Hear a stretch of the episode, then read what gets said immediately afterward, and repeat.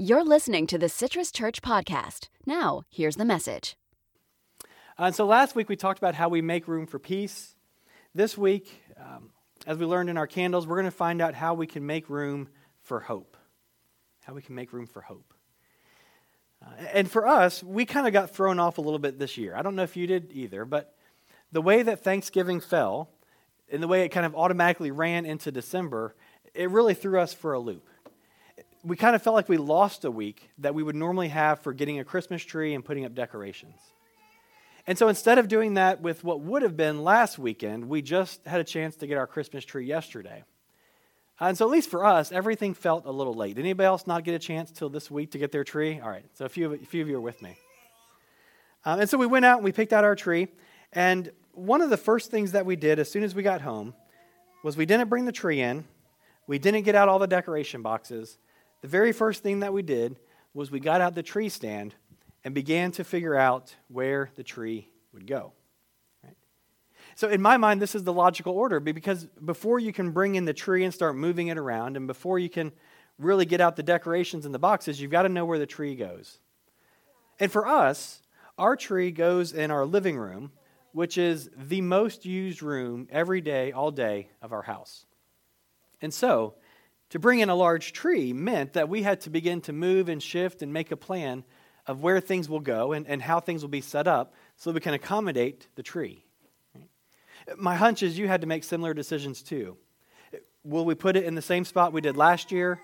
Will we put it in a new spot? And if we move it over here, where do the things go that are there? And so for us, the decision on where to place the tree is significant because it's going to impact most of our entire life over the next month. It'll change where this seat is, and that chair, and these toys, and those toys. And so for us, making room for the tree meant making room in our lives for a tree. And the humorous part to me is that the first thing that comes in is the thing that we will never see again until we take everything else down, right? Because the stand comes in and then we get it where we want it and we put the tree in it and we anchor it in and then we put a tree skirt over it. And we forget about all of this here. Of course, this isn't the piece that we celebrate. This isn't the thing that makes Christmas for us. This is simply the sign and the symbol of what is to come. The placement of a tree stand tells us that things are about to change, that things will be different. It's a sign of anticipation of what's coming next.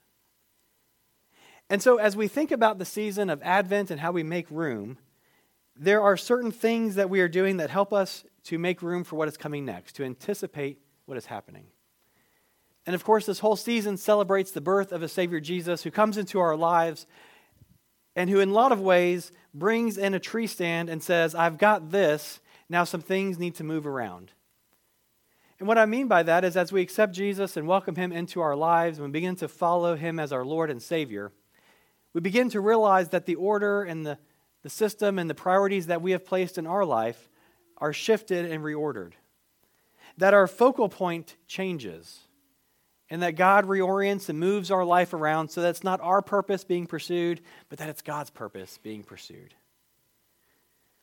And so, of course, this isn't Christmas, but this indicates that Christmas is coming. And in the season of Advent, we recognize that Christmas is coming, but we also think about the anticipation of what God is doing in the world. And so, in the season of Advent, I realize that's a term that may be familiar or perhaps may not be familiar to you. Uh, but we do three things in Advent from my perspective. The first thing that we do is we look back.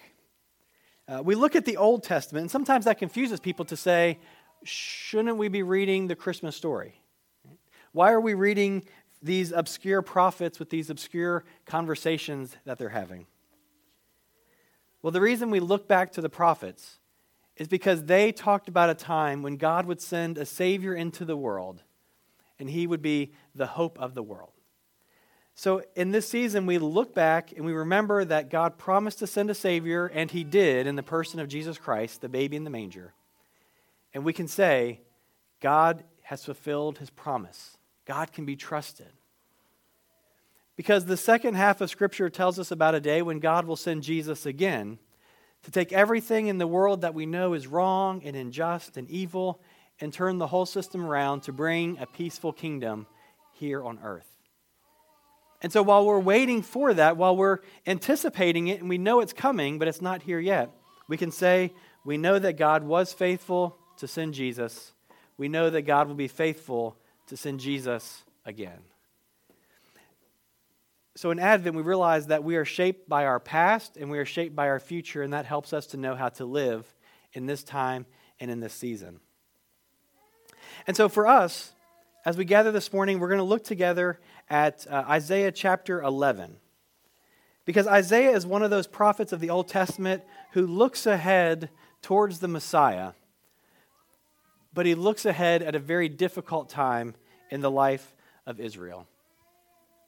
And what he writes in Isaiah chapter 11, verse 1, is he says that a shoot will grow up from the stump of Jesse, and a branch will sprout from his roots.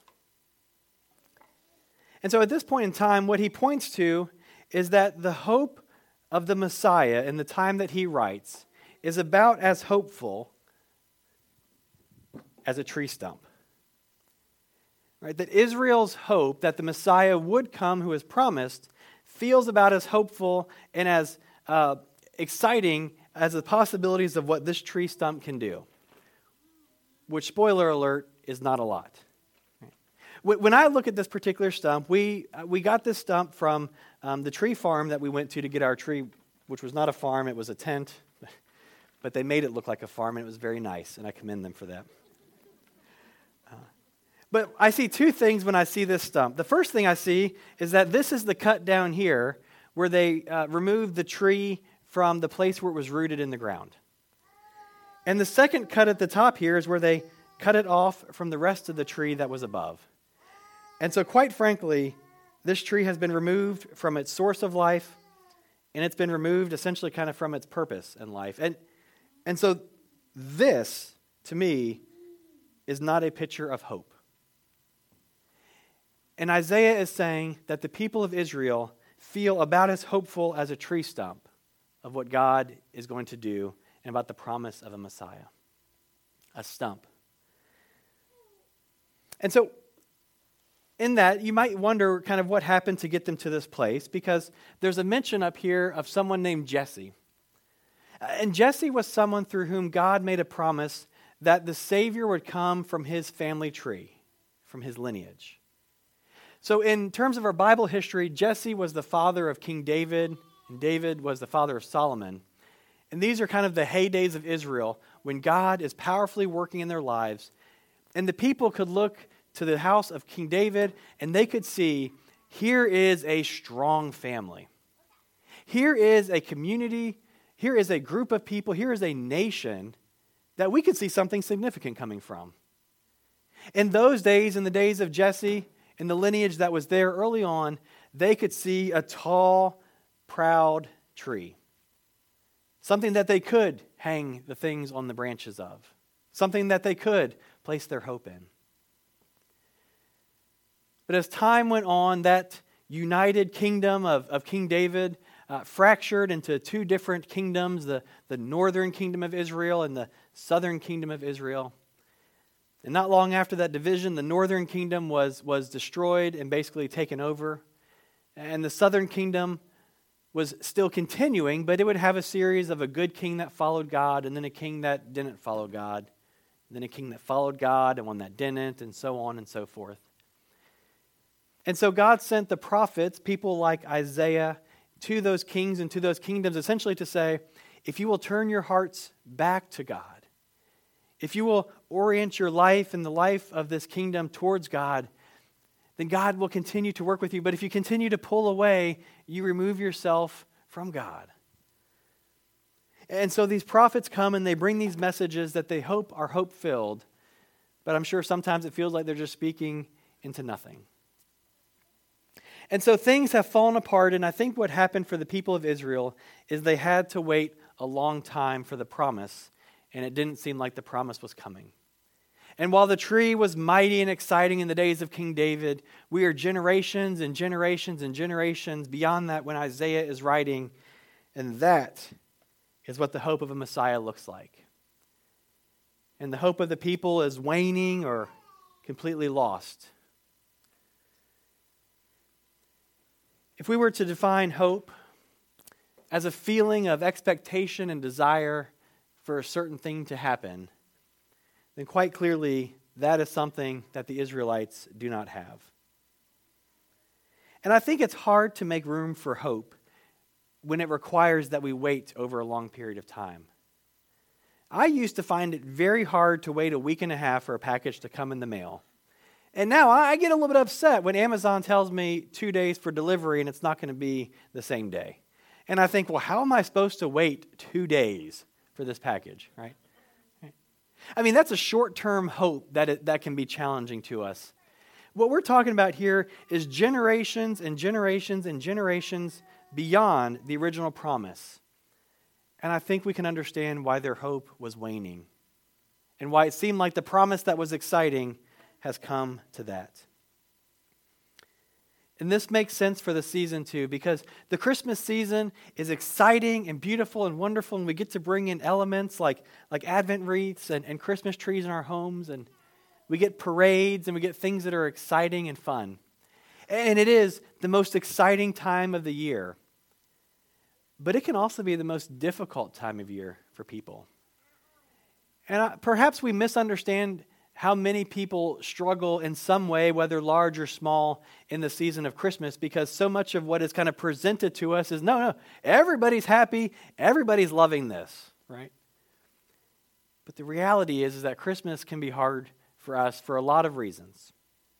Uh, for example, one of the re- things that can change a season uh, is the loss of a loved one. And the first Christmas after that loss simply means that life is going to be radically different. And the first Christmas is the hardest, but the second Christmas is still different, and the third, and the fourth, and the fifth.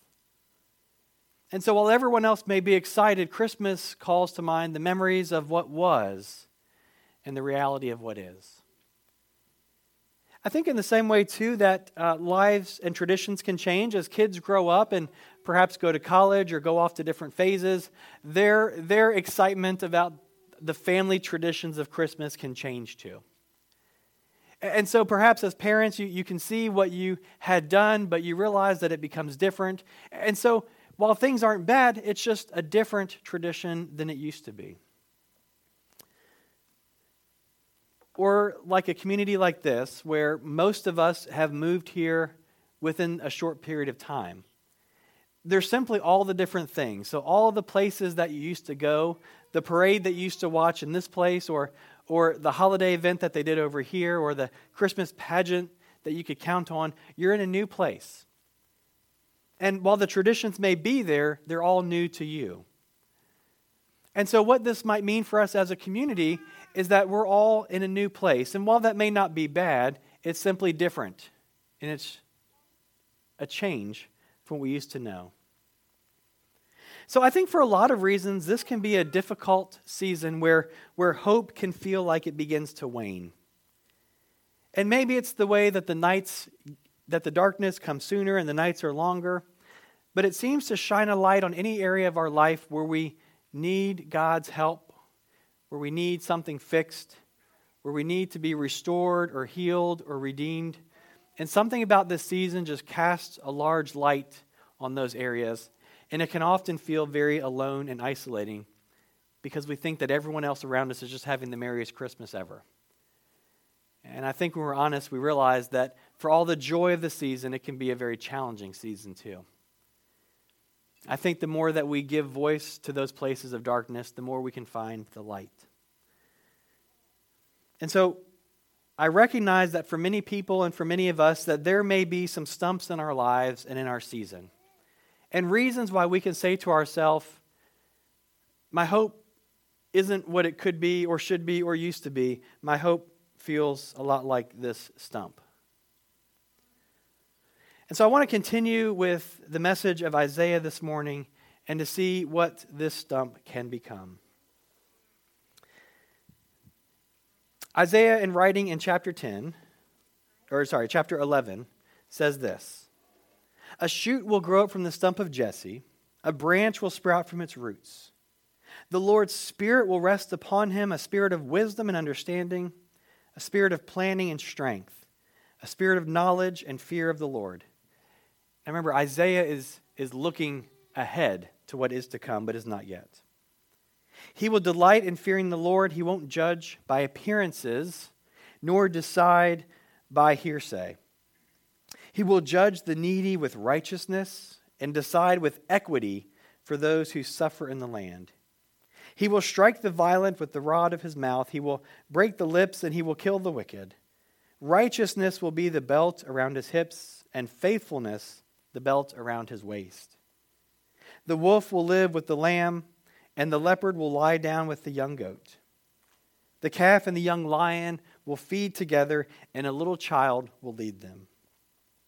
The cow and the bear will graze, their young will lie down together, and a lion will eat straw like an ox.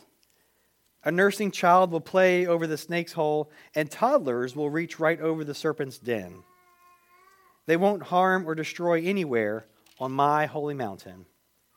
The earth will surely be filled with the knowledge of the Lord, just as waters cover the sea. On that day, the root of Jesse will stand as a signal to the people. The nations will seek him out, and his dwelling will be glorious. And so, what Isaiah looks ahead to is a day when a shoot will spring up from this stump. To a day when something comes from this that naturally should not. That something will happen because God helps it to be so that we did not expect. And that rekindles our hope no matter how lost or how much it struggles. That God will bring up a shoot from what otherwise was dead and over.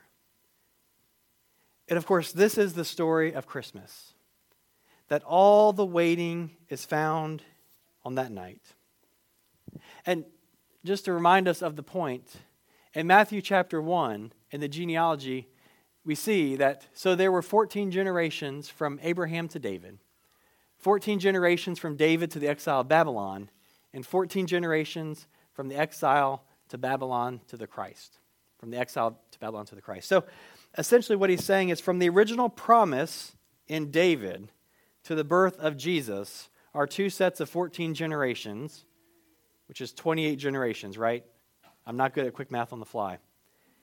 How many of you know 28 generations back in your family tree? Right? Like five, a few more, yeah, a few less.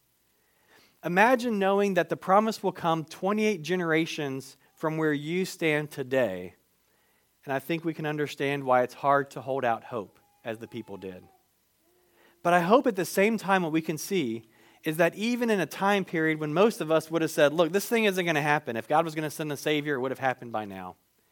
We can look back and we can see that God was faithful to what He promised.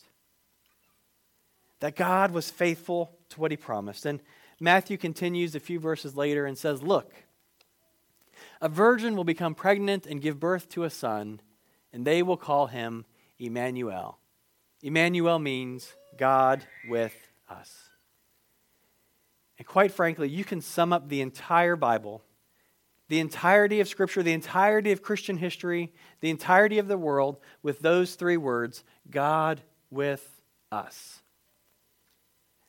Everything that God has done from the very beginning of the book to the middle to the places where hope waned into the New Testament into our life today is to try to find a way to connect humanity back to God. Everything that God is about is helping us to know that God is with us. In every generation, at every time, this morning too.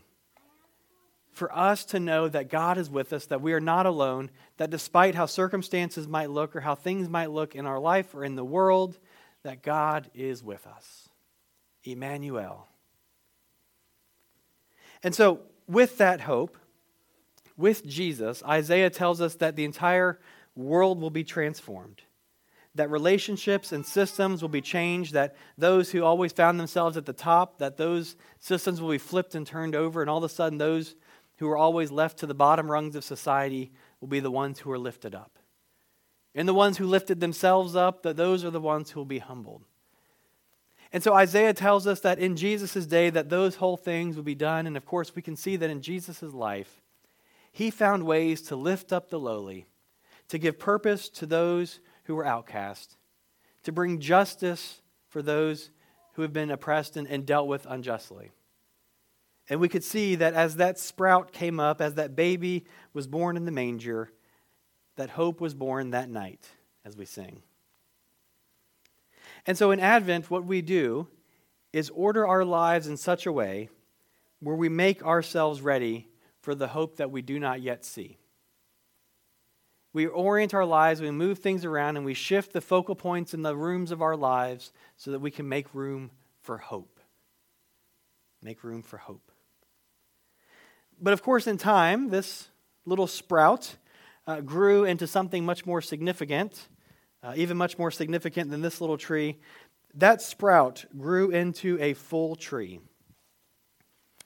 And with Jesus Christ on earth, what people found was that he was the Messiah, that the actions that he did matched. And so in Jesus, they found that he was someone that they could hang their hopes on, that they could hang the hope that the world would look different than it does now, that people who were overlooked would be cared for by God, that new life was possible, that the idea that things were over or life was over was not the case. What people found in Jesus was that he was someone that they could hang their hopes on, that he was sturdy enough and strong enough to carry these, that indeed he was God with us.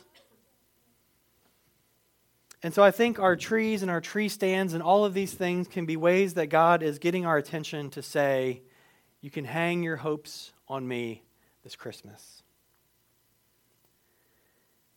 As I said earlier, if hope is a feeling of expectation and a desire for certain things to happen, the picture that Isaiah gives us is a hope filled picture. It's one that invites us to wait in the patience as hard as that can be it's one that tells us that the Messiah was born and the promise of God was fulfilled.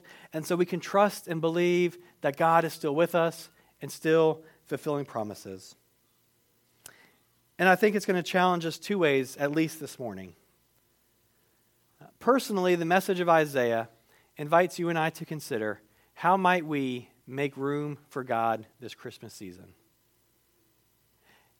Your calendar probably looks a lot like mine, and we are full last week. We are full this week. We're going to be full through Christmas Eve. We're going to have like a little quick, quiet week, and then we're going to be full again, right? I mean, this is a busy season. I don't have to tell you. The hardest thing to do in this season is to make room for God in our lives. And yet, the most impactful thing that we can do is to make room.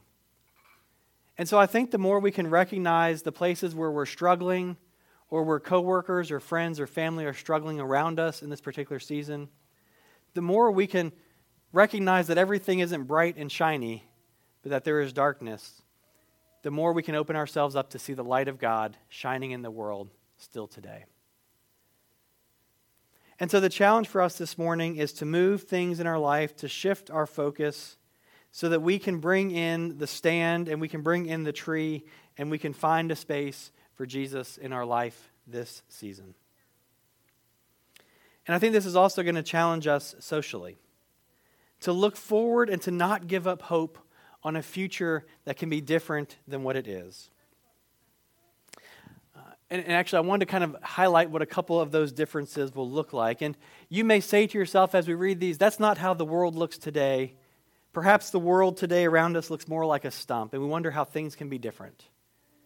But Isaiah promises a day when, for example, people won't be judged by appearances nor decided by hearsay. And when I think about this, when I think about our middle schoolers and our high schoolers, and so much of how peers see each other is by appearances and by what others say about them. And so we look forward, hopefully, to a day when God will change that so that we see each other's hearts and not how we present ourselves but that God will decide with equity for those who suffer. And maybe we don't like the language of striking the violent and killing the wicked, but what Isaiah is showing us is that usually what makes someone or something violent is because it strikes something else. And so what he's doing is saying the entire system turns around. And so where there was violence, that will be no more. He talks about a time when the wolf will lie with the lamb, not usually friends, right? When the leopard will lie down with the young goat, when the calf and the young lion will feed together, again, not usually friends, and a little child will lead them. Of course, in those days, children were not parts of society. They were not people who were essentially valued in the same way that an adult or even an adult male in those days was valued. And here Isaiah is saying, the person who will lead you in this is a child. Right? We know the child will be Jesus. Reminds us to make room for children and to be expectant of God to work in ways we don't expect. He goes on to list the different ways about children playing over snakes' holes and toddlers reaching over the serpent's den, and that pretty much freaks me out as a parent, right? And he says that they won't harm or destroy anywhere on my holy mountain. And so let us never give up on a hope filled future that looks forward to a day when the polarization that we see in our politics and our life between neighbors, and we say, there's no way these things can ever be reconciled. Let us never let our hope wane and give up so much that we don't believe that God can still bring up a sprout that can change everything. And to believe that that is what God will do. So today, for us, is a reminder that God was faithful to send Jesus. He was faithful to raise him back from the dead. He was faithful in all those ways, and he will be faithful at some point, even if it's generations from now, to reorder this entire world in a way where peace and justice rule. And so, because of that, I want to encourage us this morning that whatever stump you may see in your life, whatever challenge you may be going through this Christmas, anywhere that you can look around and say, This isn't right. This isn't as it should be. And maybe you know how to fix that, and perhaps you don't. Let us remember the hope filled promise that one day God will bring forth a sprout from a stump. And my little illustration here is contrived, but I got this picture from a friend as a reminder that this clear cut stump that is clearly dead, one season happened to bring forth a sprout. And so maybe there's someone who needs to snap that picture and make it your desktop screensaver or on your iPhone. But I think for all of us, this can be a reminder that in this season, we make room for hope. And we reorder our lives around that principle. Thanks for listening. Make sure to visit our website, citruschurch.org. If you found refreshments in this message, share it with a friend. And hey, God loves you.